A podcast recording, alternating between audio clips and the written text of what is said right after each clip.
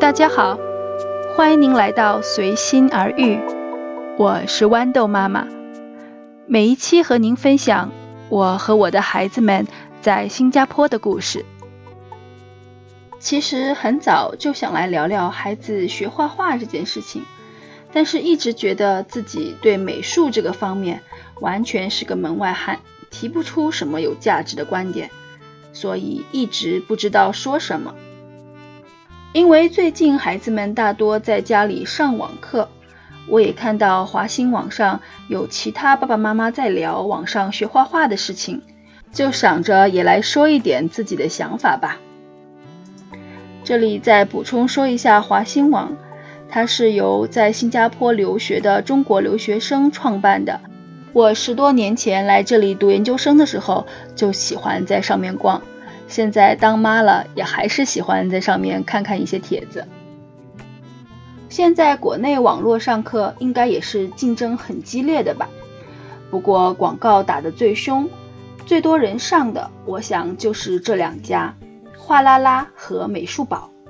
前段时间我在华新网上看到一个妈妈洋洋洒洒的写了一大篇比较这两家的文章，今天我去找，居然没找到。大致上记得是说，他在两家比较了画画的教材，还有老师上课之类的，觉得美术宝的教材太简单了，而且是一对一上课，价钱就偏贵一点；而哗啦啦是一对四的小班，教材很不错，价钱也更划算一些。我想是不是被版主当成软文给删了？其实说真的，教材呀，老师呀。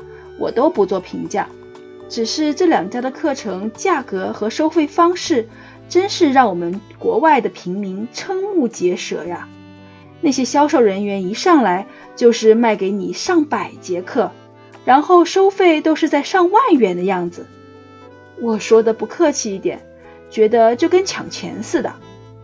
不是说付不起那个钱，给孩子花钱，咱们做父母的哪有心疼过呀？只是这样花钱的感觉真的很不舒服。我真的想知道国内的爸爸妈妈是怎么想的？为什么需要一次性买那么多节课给孩子呢？怎么把国内这些教育机构给宠成这样了？难道画画也是非学不可的吗？我还真是搞不懂了。让我从头来说说我的亲身经历吧。去年我的小儿子要跟我的父母回国一段时间，我觉得孩子在我爸妈家肯定很无聊，看到有网上教画画的，就想着给孩子试试，在孩子回国前把课程安排好，回去我爸妈就按照时间开电脑给孩子上课就好了。我也是接触到了美术宝、哗啦啦这两家，在两边都上了试听课，哗啦啦的老师非常的有活力。讲解的也很好，而美术宝的老师比较文静，当时是教孩子画了个机器人，我觉得也教的挺好的。那时我对网络上课这件事情接受度还是挺高的，觉得不用接送孩子在家里上课，省时省力。其实我的孩子还挺喜欢哗啦啦的，但是哗啦啦的上课时间都是在晚上和周末，我觉得晚上孩子要早点睡觉。周末是家庭时间，所以就选择了美术宝。孩子都是在白天的时间上课，而且还可以和老师商量，只是画孩子喜欢的东西。我和当时的那个销售人员就购买课时数量的问题来来回回的扯了好几天，终于他答应我只买四十八节课，两个孩子都可以用，一人二十四节。大约花了六千，将近六千人民币吧。开始上课后，我就发现，其实上课老师的水平还是相差挺多的。当时给我们上试听课的老师，我就觉得挺喜欢，但是后来就换了。有一个老师是一个男孩子，嗯，教我的孩子画手枪，嗯，应该是他们教材以外的内容吧，画出来的东西太死板了。还有就是美术宝的老师大多都是美院的毕业生，其实我觉得他们没有什么美术教育的背景，和小朋友沟通起来没有什么方法，也蛮生硬的。我的大儿子的性格本身就是比较内向的，基本上课就和老师一句话都不说。我直截了当的就和管课堂的那个老师说，教课老师能力不行，然后他就说可以换。就这样，我们大概换了，我想有个四五个老师吧。我的大儿子完全不喜欢，所以只好把剩下的课都退掉了。有听过我前面节目的朋友知道，我前面讲过网络的中文课，也是我大儿子上的。中文课上，他和老师的沟通完全没有问题，上到现在已经有一年多了，效果也不错。我的小儿子那边可能是遇到老师还不错吧，或者是我小儿子本身也是外向活泼一些，所以坚持把二十四节课上完了。虽然是不错，但是我不想再继续了。一方面是我小儿子已经从国内回来了。另一方面，我真的不想有那种被绑住的感觉，即使是可以退钱，还是感觉不好。哦，忘了提到一点，现在这些网络课不都是要顾客分享朋友圈，然后拿赠课吗？我也干过这件事儿，但是不知道为什么，我还是觉得不舒服，所以最好不要有人让我再干这种事情了。所以我现在就停掉了美术宝的课。其实到现在，我真的还挺怀念孩子们之前的在新加坡的一位美术老师，孩子们叫他 Mr. Le，他年过半百，幽默风趣，是一位让孩子们又爱又怕的老师。他的画画课就开在新加坡义顺中邦的民众联络所，他应该是在那里租了一间教室，专门教孩子们画画。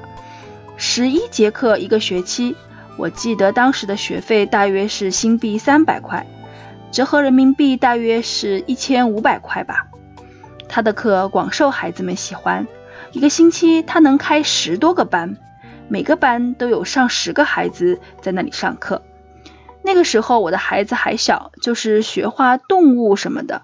小孩子们嘛，画的动物都是奇形怪状的。但是整个画面的颜色都非常的好看。我把孩子现在画的画和以前画的画放在一起，还是觉得以前在 Mr. Le 那里画的画更加有韵味一些。Mr. Le 也算是新加坡本地的画家，他毕业于南洋艺术学院，爱好画南洋风格的小镇的房子。在孩子们跟他画画的期间，我们家多次去参观他的画展。他本人也是谈吐幽默、和蔼可亲。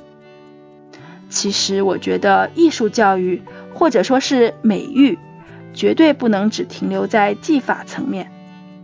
老师对孩子的影响，也不只是停留在画画的那张纸上。我现在说到 Mr. Le，突然想给他发个消息，问他疫情期间有没有开网课呀？其实要不是因为搬家。我的孩子还是会继续在他那里学的。前面不是提到过，在上美术宝的时候，不是要帮他们转发微信做广告吗？那个时候我就有朋友来问我，美术宝是不是真的很好？我就是实话实说。其中一个朋友的孩子就是在 Mr. Le 那里学画画的，他家还是住在义顺，我就直接说，如果能去 Mr. Le 那里上课，就还是继续吧。不要换成美术宝了。另外有一个朋友，他是在美国，他也让孩子试了一下美术报，觉得国内的美术课还是太限制孩子的想象力了。他说，在美国的美术班，老师们都是引导孩子们自由的作画，不要遵循既定的什么方法。我们当时是用微信聊天的，东扯西拉的说了很多。他告诉我，他的孩子之间会比较。比如弟弟会觉得姐姐画得好，就气馁了，不要画了。我家里倒是没有这个问题。说实话，我的小儿子肯定是画画比哥哥要强很多的。但是哥哥的性格就是那种很淡定的，在他的性格里面就没有那种要跟别人争强好胜这种意识。或者画画嘛，都是个人的风格，每个人也许都会画不一样的东西。就算是当了画家，我们也不会说哪个画家就一定比另外一个画家好，因为大家肯定是画不同的东西，风格不一样，品味也不一样。我的大儿子很长一段时间只是画两种东西，火车和火车轨道，还画的真不错。虽然现在也画别的，但是都是类似的东西，交通工具。所以从来不跟弟弟比较，说谁画的好，谁画的不好。话说回来，我想很少妈妈真的会想让孩子学画画，是想当画家吧？我也当妈这么久了，我觉得画画是孩子的表达方式。我们让孩子画画，是想通过孩子的画看到孩子的内心。画画就应该是孩子的本能。我的小儿子不知道是因为画画让他更善于表达，还是因为善于表达而很喜欢画画。他的画非常的生动。有一次他的脚受伤了，就是脚趾头刺破了一点皮。他画了一幅自己的脚流血，然后哭丧着脸。他把自己当时的那种心情表现得淋漓尽致。我带他去看篮球比赛。他就把整个新加坡篮球队的球员全部都画了下来，当然都是动画版的人物啦，非常的可爱。我就知道他已经开始爱上篮球了。他和哥哥都喜欢看漫画书《Dog Man》，他就能把自己编的故事用漫画的形式画出来。我其实还真的很想培养他画画的才能呢，就是有一点，我到现在也没有办法。就是他非常不喜欢涂颜色，每次要画画，马上三下两下就画出来了。但是要他涂色，那就跟要他的命似的。他觉得涂色太累了，我完全不知道该怎么引导。几年前我还研究过一段时间华德福，华德福的美育课程我真的很喜欢，特别是教画画的方法，就是从颜色开始的。完全没有线条，整个画面就是各种颜色的混合，很朦胧。华德福老师的画很美，让人浮想联翩。可是，如果孩子在普通的幼儿园画画，都是用线条先勾勒轮廓，然后涂颜色，形成习惯了，就很难适应华德福那种风格的画法了。最后，我还想吐槽一下新加坡小学的美术课。我的小两个孩子都是在低年级，每个星期只有两节半个小时的课，加起来就是一个小时，是不是太少了一点儿啦？我记得我小时候的美术课时间都比这个多。我和两个孩子们曾经一起看过一个贝贝熊的故事，不知道大家了不了解贝贝熊？它讲的是美国小学的美术课。说有一个画家客座到小学来教一个学期的画画课，其中有一个场景是教孩子们画积木，然后带孩子们出去写生，老师就会教他们把所有的景物都以积木的形状画出来，真是既简单又神奇的方法呀！真的很希望我的小儿子能在他小的时候遇到一位能带领他走进美术创作殿堂的导师。我真的还挺无能为力的，现在也只能是顺其自然了。好了，今天我们就聊到这里，感谢您聆听我的节目。如果你喜欢我的节目，一定要记得订阅并分享给你的朋友哦。豌豆妈妈在这里谢谢你啦，我们下一期再见。